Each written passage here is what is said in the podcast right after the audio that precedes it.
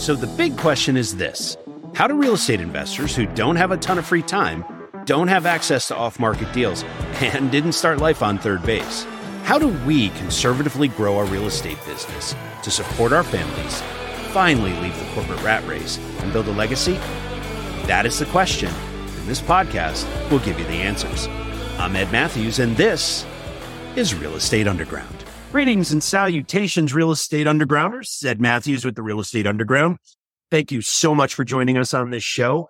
Uh, today, I'm I'm pretty fired up. I got to be honest with you, because this guy, I have been paying attention to him for years, and I've learned from him. He doesn't know this, but I've been stalking him on YouTube for a long time, and it's truly an honor to have Josh Cantwell from Freeland Ventures on the show today. Welcome, and good to see you, my friend. Hey, thanks, Ed. Thanks for having me on, man. Looking forward to this, and looking forward to sharing with your group. Yes, when we when I look at the business, right? I mean, you've bought uh, forty-five hundred units. I think you've raised well over one hundred million dollars in cash. And I'd say that most of the, or capital, most of the folks that are listening right now are probably aspiring to that. I want to ask you a whole bunch of loaded questions on, on what your secret sure. sauce is, and let's see if we can unpack it. All right. For Perfect. The, Keep yeah. it to share. Okay, cool. So for the very few people out there that probably don't know who you are, why don't you just give us a little bit on your background, and then we'll dive in. Sure. Today, I'm a successful multifamily syndicator. We've done nineteen apartment syndications. The largest one that we bought was seven hundred thirty units. I've done as small as a five unit. Right now, we're sit- we're sitting on three thousand units that we own. I am uh, prided myself on buying value add properties and really focused on construction. Okay, so by value add, the idea is you're going to create value. Oftentimes, you're going to be doing improvements of some kind. Last year, we spent over five million dollars in value-add improvements, and that's what we've hung our hat on. So we're really good at that part of the business. And we own a big portfolio in Cleveland. We own about eight hundred units in Houston. We own another one thousand units in Atlanta. I'm also a former single-family investor. I did one thousand units of multifamily, uh, one thousand deals. We've done over four hundred private lender loans. Today, I truly have the freedom, both the time freedom, the personal freedom, and the financial freedom that I always thought real estate would give me. It just took me kind of three separate journeys, three separate phases, if you will, right, of my life to get where I'm at now. And so my only, one of my only regrets is that I didn't do multifamily first, because I would be there much, much sooner. But that's where we're at. It's been an incredible journey, and we're super excited to be managing the portfolio we have now. Yeah. So thank you. So let's talk about your phases, right? So walk us through, you started as a single family. Were you buying, rehabbing, and holding, or flipping, or a combination thereof, or something else? Yeah. Yeah. I, I caught the real estate bug early, two thousand one. I was twenty-four years old. I bought a duplex. I house hacked it. I lived in it. By two thousand three, two thousand four, I was getting soured on, I was a financial advisor. Um, so I'd already learned how to raise money. I was Series six sixty-six sixty-three licensed. Most of my clients were three times my age. I was twenty-five. They were seventy-five, but I loved it. But it was a grind of accumulating clients and assets under management. So started looking at real estate, and I went into uh, wholesaling and free foreclosures because I lived in the Cleveland area. Starting in two thousand one, Cleveland had a major group of companies leave Cleveland. So there were all these houses and all these foreclosures. And we were like, okay, where are we going to invest? It was obvious that the foreclosure market in Cleveland was already started in two thousand three, two thousand. So we became an expert at finding free foreclosures, negotiation, uh, negotiating short sales, buying some of those, but mostly wholesaling them in a quick a short sale kind of wholesale situation. We became a nation's leading expert. We were doing events in Vegas and Dallas and all that kind of stuff. I was a, a keynote speaker at the Homevestors Franchise National Convention in two thousand six, two thousand seven, basically telling everybody that these short sales were coming. Yeah. They had just hit Cleveland three years early. And then all of a sudden it hit. I continued to teach that and do a ton of those deals. That was the first phase until about two thousand eleven. And that's when I got sick. I was actually diagnosed with pancreatic cancer. I was thirty-five years old, uh, major diagnosis. And I quickly realized that pancreatic cancer had a seven percent survival rate. And so that journey of the next year or so of being diagnosed, going through surgery, going through recovery, relearning how to eat and all these crazy things that I went through led me to phase two. And then ultimately phase three was where I'm at today. But my first phase was definitely in the residential single family wholesaling. And we became, you know, really good at really building that business very early before it hit the rest of the United States economy. Wow. That's amazing. So it's, it's fascinating. And I've had a similar experience, and I'm so glad you're part of the seven percent.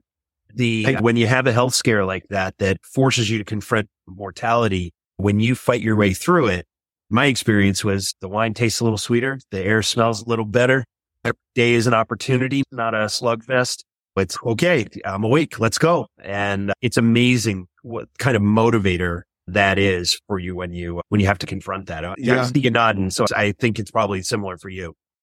Yeah. I, I think what it's done is it made me a more mature business owner and a more mature person, because I realized that when your life is nearly taken away from you, and I would have left behind my wife, newly married with two babies. She was eight months pregnant when I was diagnosed. Oh my goodness. So it would have been our third kid. She would have been at home alone with three little kids. You realize that all the decisions that you should have made, all the choices that you could have made, you realize all the regrets you would have had.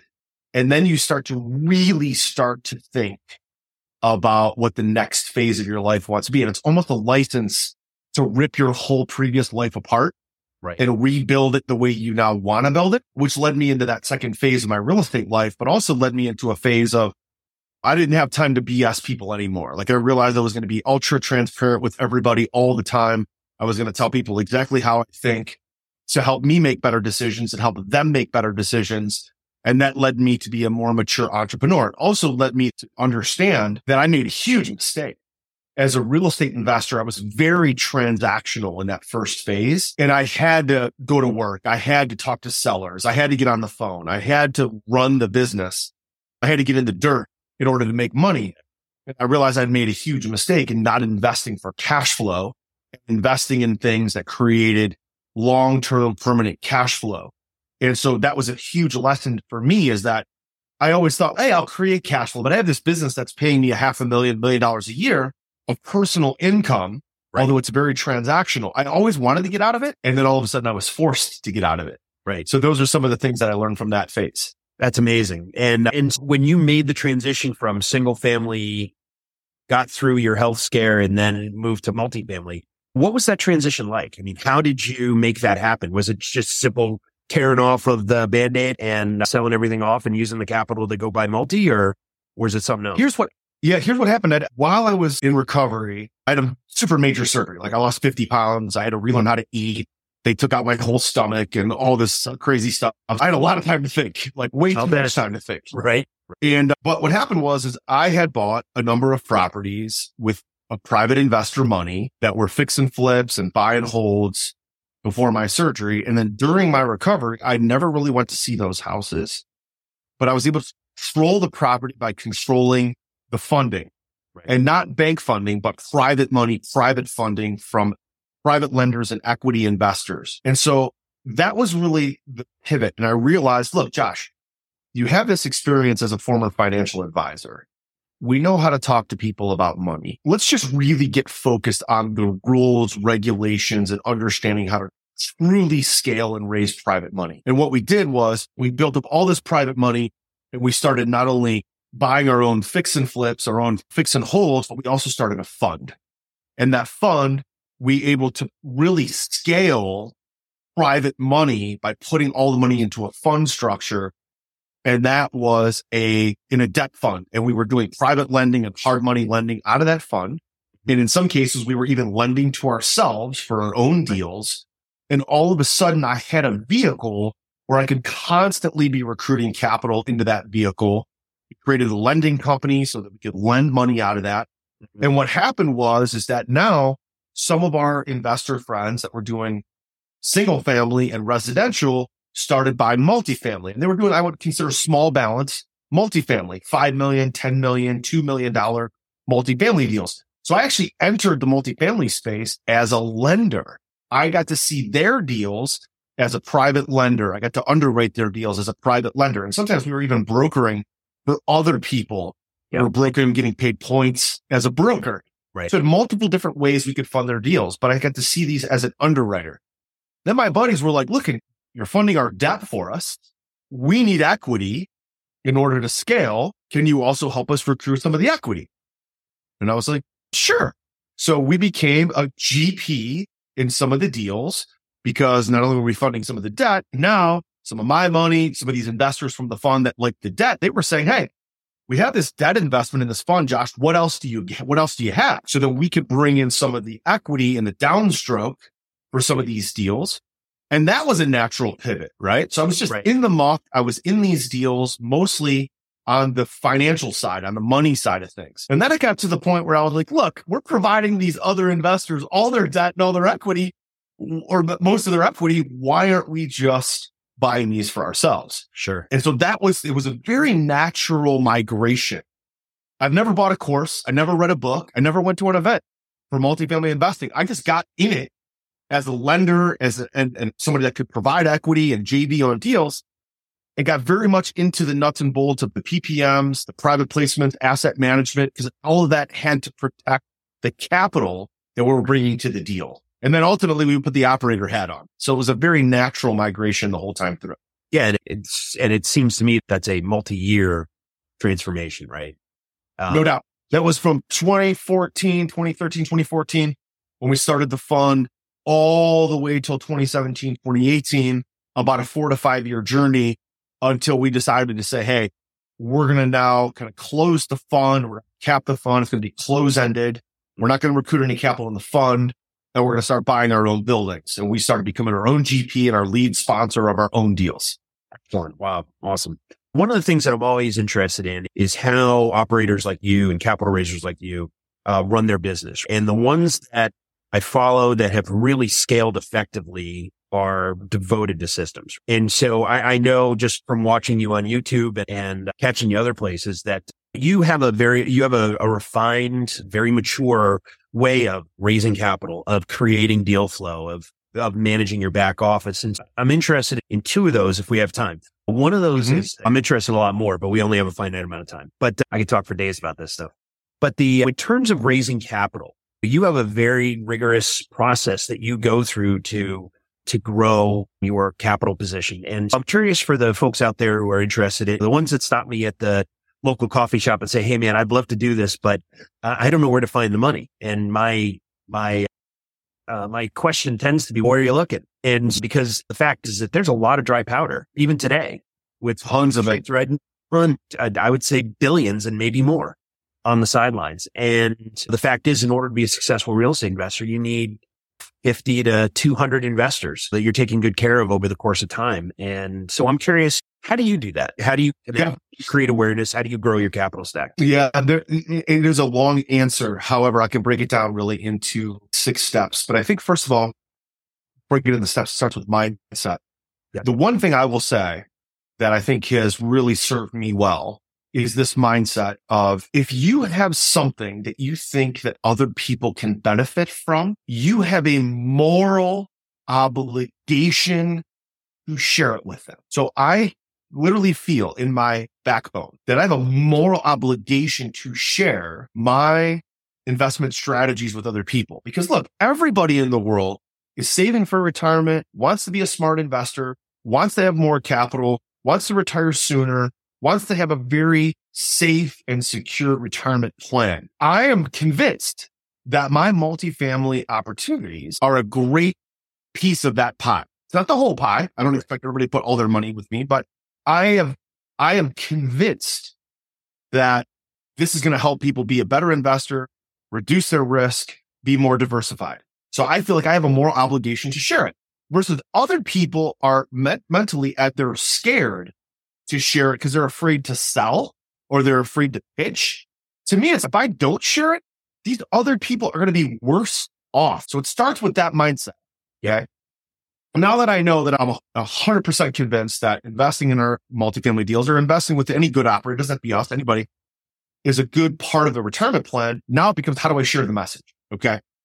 The first thing I'm going to do is I'm going to skip all the way forward to basically step number four. Okay. Step number four is, you have to have a way for people to engage with you in your sleep. So you have to have a great website. People can opt in. Okay. That is a must have. You got to have a website, an investor portal or website where people can engage. You can lead them to that website. They can learn about you on their time, non-threatening, whenever they want. So we get hundreds and hundreds of opt-ins every year just for people that want to know more about our investment opportunities. Okay. So that's a must do. All right. Now you back up and say, okay, now I've got this program. I've got a website. There's lots of websites out there you can buy, you can subscribe to. They're just fully built out from lots of different vendors. Now you back up and say, how can I drive traffic to those sites? And step one, step two, leading up to step number four is really about, are you an old school or are you new school? So the old school way to gain interest and traffic to your business, the old school way to do it is traditional networking, right? It's going all of the different events, meetups, Facebook groups, seminars, workshops, all these multifamily events that are out there, going and meeting with family offices, retail investors, other general partners, and just muscling it. That's the old school way. Yep. Now, the new school way is what I call a brand syndication system. So step number one is the old school muscle it through networking. Step number two, brand syndication system. Brand syndication system to me is my unique approach to putting out our brand, our content out to the world. You mentioned Ed, YouTube. YouTube is one of twelve different platforms that we're on where we share our content for the world to consume, which ultimately leads them to wanting more information. Joe Polish, he's a very successful marketer I've been following yeah. for years. Joe Polish once said, marketing is sales in print. Now that we're in the digital world, marketing is sales, and it could be print, could be video, could be audio, could be any kind of digital media. Right on. So a brand syndication system is the process of sharing your best of content. That's at what you and I are doing right now on yep. this podcast. So it could be picking one platform. It could be Facebook Lives. One of my favorites is LinkedIn, because LinkedIn audience is a very professional right. audience. Okay. Instagram is great. Podcasting is great. YouTube, there's all these platforms. TikTok is coming up. So there's all these different ways to do it with the purpose of driving traffic right to that website. Okay. Step number three, which actually goes back to step number one, is that not everybody's online. A lot of this fifty-five to eighty-five year olds that have tons of cash are not on freaking TikTok and Instagram.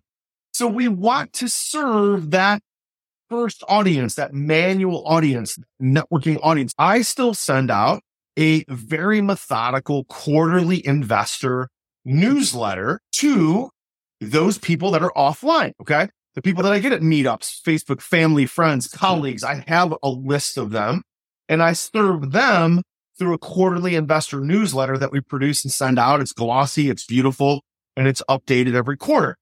So that's important. So that's steps one, two, and three, right? Step one, muscle it, manual networking, which goes with step number three, which is the physical quarterly newsletter. Step number two, your brand syndication system, push out your best of content, which leads to step number four, which is a digital opt-in.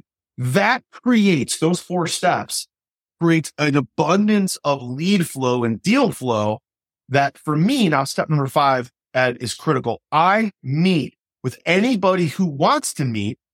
I meet with them online through a Zoom call one-on-one. I always go into that first meeting, fifteen-minute max. So I get on the phone with them. I don't care if they're worth a bazillion dollars. I've only got fifteen minutes. And that is an opportunity for me to set the table for, are they an active investor? Are they a passive investor? Or both? That is literally the first question I ask, because that sets the table. Which bucket am I going to put them in? Are they a potential partner on the G P side? Are they on the L P side? Are they just fishing for information? What does that look like? So then I get through that conversation and find out, what do they want to do? A lot of people want to be passive. And then I tee this conversation up to say, look, the Securities and Exchange Commission requires that we have a prior existing relationship. So the next time we get together, I'm actually going to ask you a bunch of questions about your investment experience. I control the conversation, Ed. He who asks the questions is in control. Exactly. A lot of people want to get online and they want to barf all over the phone or the Zoom about their business and how awesome they are. There's a quote I have downstairs in my home gym that's written on the mirror that says, if you're explaining, you're losing. So he who asks the questions is in control. So I use the S E C as my excuse so that in meeting number two, I'm asking them questions to see if they qualify to be one of my partners. And now I've set the stage for the rest of my relationship, Ed, with them for the next six months to six years or however long it goes. I've set myself up kind of on a pedestal a little bit where they're kind of looking up to me as a partner. And I think that's important to set that stage, to create the reputation now for that relationship that now I'm the one that's in control. I control the deal flow and we're going to be hopefully partners. But at the end of the day, I'm going to be the G P. I think that's critical to set the stage early. And then from there, look, I want them to invest. I want them to be a partner. There's all kind of follow-up that happens after that. Steps one, two, three, and four lead to step number five, those first two conversations. And if you get those first two conversations, you're going to create an amazing relationship with these folks that's going to, it's going to create an abundance of opportunity for the next five or ten years. I've built my life around those six steps. You got, and and I, I think it's I think it's so important that you do it the way you do it. I refer to it as you got to date first, right? You have to figure out who they are, where they are in their journey, where they're looking to go, and then your interrogation, your questioning techniques are all around. Okay, am I the right person or entity, company to help you along the way to get you where you want to go? Sometimes yes, sometimes no, and the service that you provide them is that, that vetting. And so if they're a, if they are a good fit, then you become, you're the prize, right? I mean, you're providing them an opportunity, and it, it's That's such right. a, it's such a big hurdle to jump over, that mindset that you were talking about earlier of you're not asking anyone for money. You're providing an opportunity for them to get a little closer to their end goal, whatever that is, right? That's right. Sometimes you're a fit. Sometimes here, Ed, here's one of the ways that we do it. That I think is, it really sets the stage for that.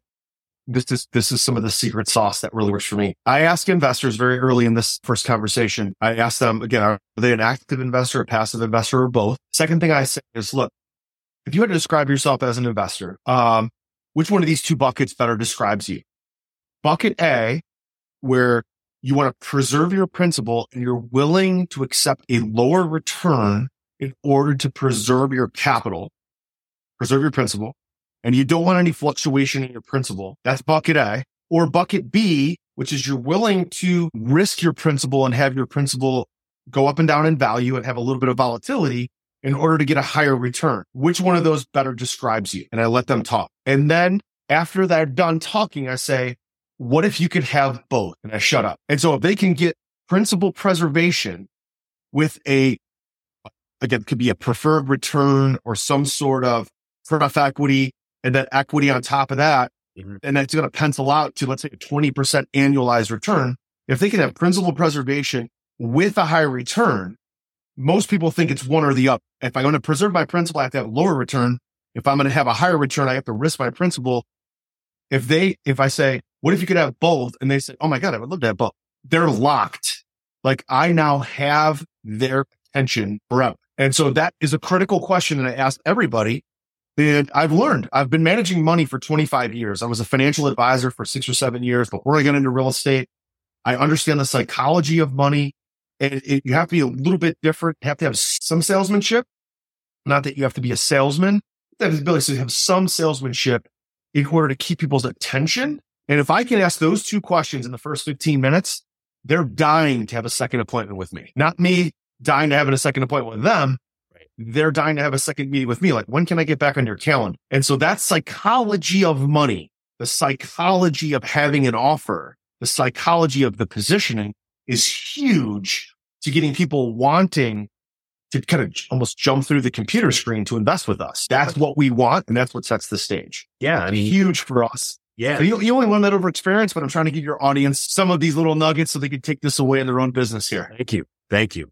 So I'm always curious about operators and capital raisers, folks that are operating on your level. And I fundamentally believe leaders are readers. And so I'm curious, you as a professional, and these days, uh, reading is kind of a catch-all for podcasts and YouTube videos and audiobooks and reading physical books and going to conferences and all the other things you do to take in information. So I'm curious, I mean, given uh, your schedule, given your responsibilities, as well as the way that you learn, how do you take in information? What are the things, what are the tools that you use? Do you read, you know, physical books? Do you watch videos, listen to podcasts or whatever? And and I'm also curious, who are you paying attention to these days? Yeah, great questions. For sure, I listen to lots of audiobooks. I listen in my car. I listen in the gym all the time. I'm looking at my Audible list right now. The book I'm going through right now is called The Road Less Stupid by Keith Cunningham. One of the favorite books I just read was The Psychology of Money. Yep. Eight Rules of Love by Jay Shetty. Green Light by Matthew McConaughey. As a Man Thinketh, which is a classic. That's a must, must listen to. Yep. One of my good friends is Justin Donald, the author of Lifestyle Investor. So it's a phenomenal investing book. And Ryan Moran is a good friend of mine from capitalism dot com. His book is twelve months to a million. So those are some of the things I've gone through recently and some of my friends. I will tell you, Ed, that I actually don't traveling. I don't like going to lots of events. I don't like consuming lots of books. I think a real entrepreneur who's really performing at a high level consumes a lot of information on the surface, but realizes what can be used and added into their existing business plan. When I was a much younger business owner, more immature, I thought everything was a great idea and I wanted to implement everything right away. Right. Now, I implement almost nothing new unless it's been highly vetted, because the second consequence of a decision, I think, is where you realize where you've made your money or made a good decision.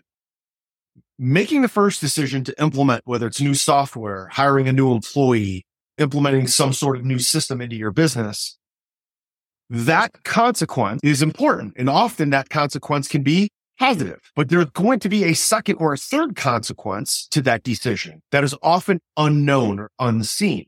And immature entrepreneurs, immature leaders cannot see the second and the third and the fourth consequence of a decision. Right. So they make one decision, they make implement a lot of new things and try a lot of new things. Little do they know that every decision has a second, third, and fourth consequence. And so that if they're adding lots of new decisions or lots of new software or lots of new employees, or they're constantly changing gears, not only are they making that first decision, but there's all the second, third, and fourth consequences that is mucking everything up. Okay. So it's so critical now as an entrepreneur for me, two hundred fifty million dollars portfolio and all the stuff that we've done, that when I make the first decision, I have the second, third, and fourth consequence already contemplated. And I have a feeling and a pretty good idea of what those second, third, and fourth consequences are. So I'm more focused today on making one good decision that I know what the risks are.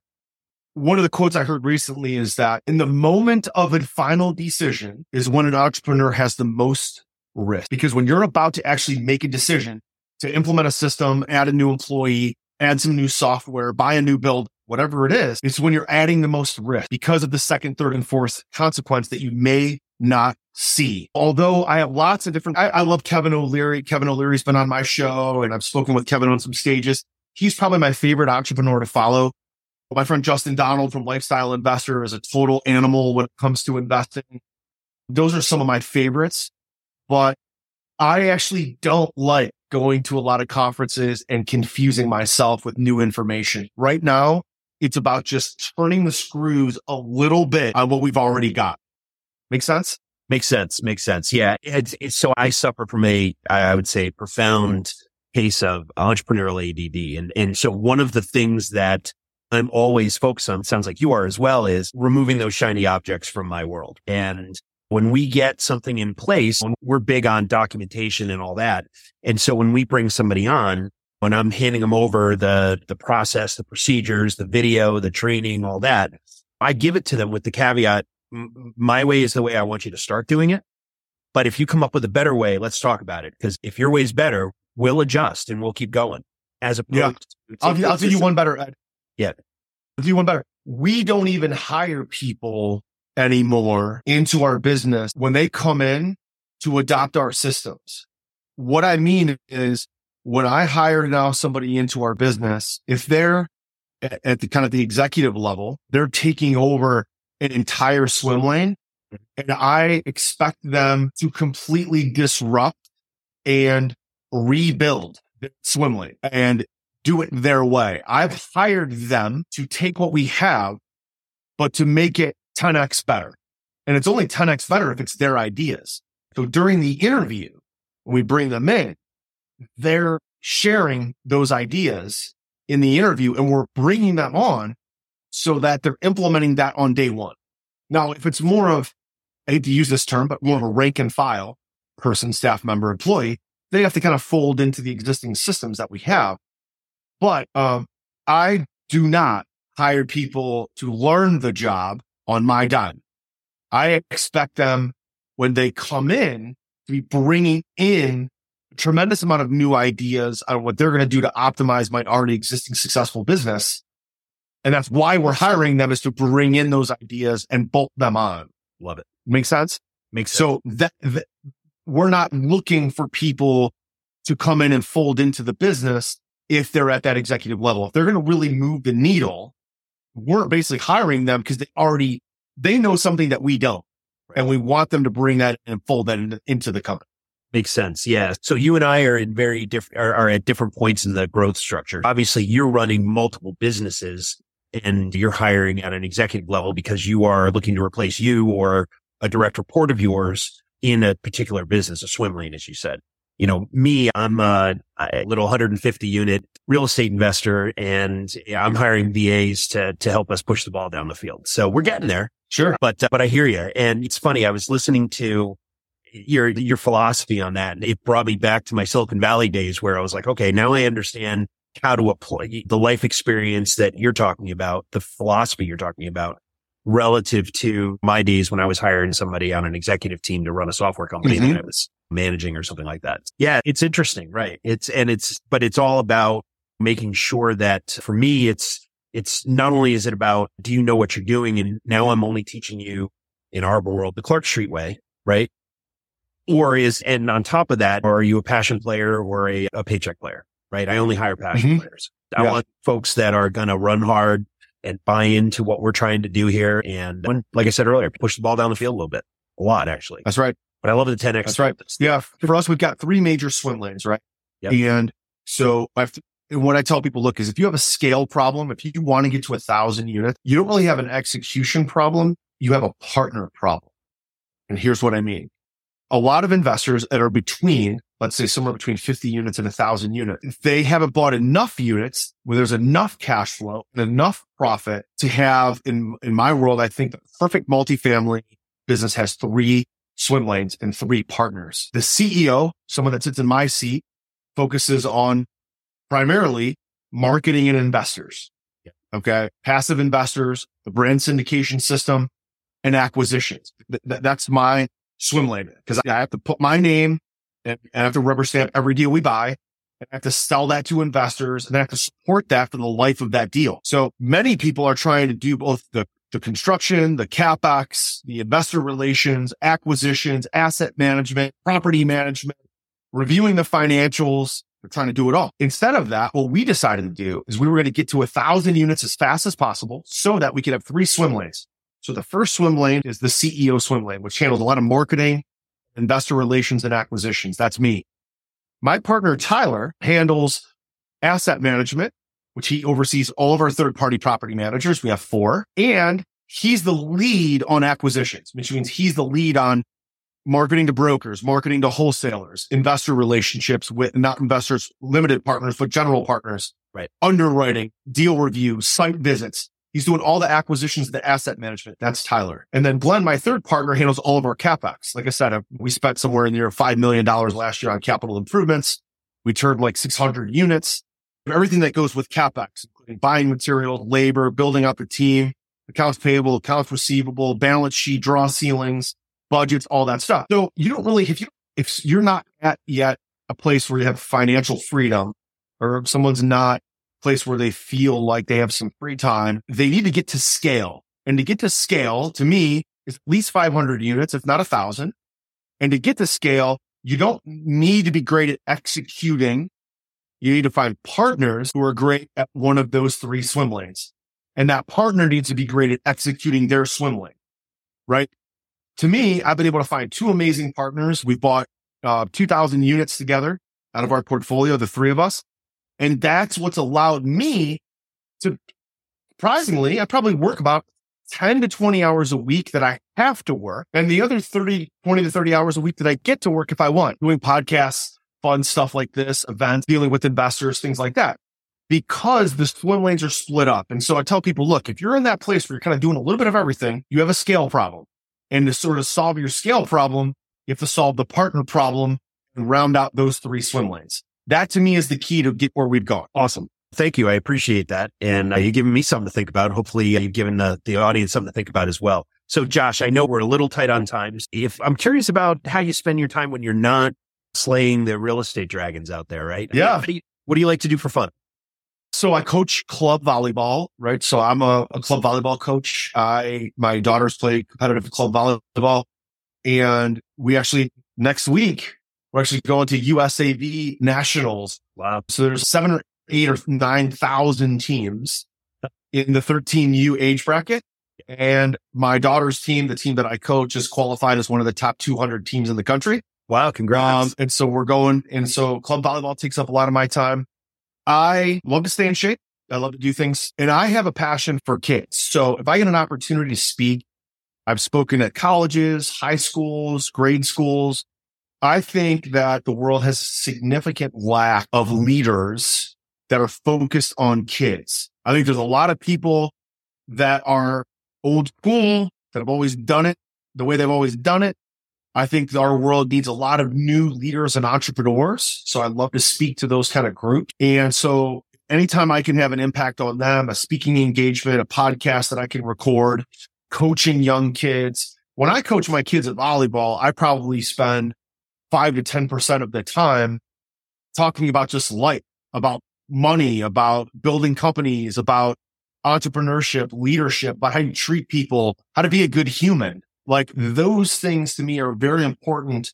And sports is, to me, it's a small, it's a small place that is very similar to business. In sports, you have all kind of wild personalities. You have a leader, you have a coach. It dovetails into business very well. And even when I hire people, I love to hire athletes. Yep. And so if I could spend my time speaking to kids and helping them understand financial literacy, money, math, and volleyball, I'm a, I'm a pretty happy guy in my free time. Oh, that's awesome. Yeah. It's, it's amazing the things you learn as a child, right? From coaches, you learn character, you learn how to be a human being, right? And nothing makes me have my daughter plays, well, my youngest daughter plays competitive softball. She's a little older than yours. She's, she's a sixteen U kid in softball. And it's, it's great to hear, hey, your daughter's a really good softball player. That's fine. What I love to hear is, and she's such a great kid. Right. And that, yes. that's the part I was like, oh, okay, the, the chest comes out and the buttons pop. And it's, and I think that being a coach, being a mentor to, to younger kids provides a great opportunity both for you and for them to f- figure it out, because sometimes they get in at home and sometimes they don't. And so yeah. at least you become one of those people in their lives that hopefully you tell them one, one good thing that'll help them stay on the path and, and become a productive adult at some point in their life. No doubt. Yeah. I gave a talk. Uh, Just two weeks ago to a group of seventh and eighth graders about leadership. And my main message to them was, if you want to be a leader of a lot of people, be ready to be disliked by a small group of people. And if you're not comfortable being disliked by a small group of people in order to lead a large group of people, then you're not cut out to be a leader, right? Because some people want to just be liked by everybody and want to be yeah. popular and all that kind of stuff. But popularity is not leadership, right? Popularity is having a vision, having a path, taking people down that path. And at the same time, you're going to alienate some people and you have to be okay with that. That was my message. I, I spoke to about two hundred kids that were self-selected, that were selected to be in this leadership conference. And we talked about being disliked. That was a, a main message to that group. Which at twelve, thirteen years old is a really hard message to hear, because they, oh yeah, clarity is everything at that point in your life, right? Yeah. But aren't we as adults, aren't we very similar, right? So many adults want to be liked by everybody. Adults maybe have a little bit thicker skin, but you have to be ready to be debated. You have to, to be a good leader. You have to be ready to be debated. You have to be ready to have proof. You have to be ready to be disliked. Yeah. But I mean, look at Steve Jobs. Like, black people hated Steve Jobs, but he's still considered one of the probably the top three leaders of all time. And so that is something you have to be prepared for. And if I can prepare kids to be better leaders and entrepreneurs as they get older, that's for sure one of my passion projects, one of the things I love. That's fantastic. I admire that. So Josh, I've really enjoyed this conversation. And once again, thank you for joining us today. If people want to find out more about you or your coaching program or Freeland Ventures, what's the best way to do that? Yeah, our website, our main website is freeland ventures dot com. So freeland ventures dot com, they'll find everything there. We host live events three times a year for a few hundred bucks. People can learn all of our multifamily investing systems. If you want to be a passive investor or look at that kind of thing, they can visit us all at freeland ventures dot com. That's the place to go. Awesome. Josh Cantwell, thank you so much for your time today and all your wisdom and uh, expertise. It's a pleasure to see you, my friend, and thank you very much. All right, Ed, thanks for having me on. I appreciate it. This has been the Real Estate Underground Podcast. Thank you so much for listening. Don't forget to rate, review, and subscribe. It helps us grow. Until next time, happy investing.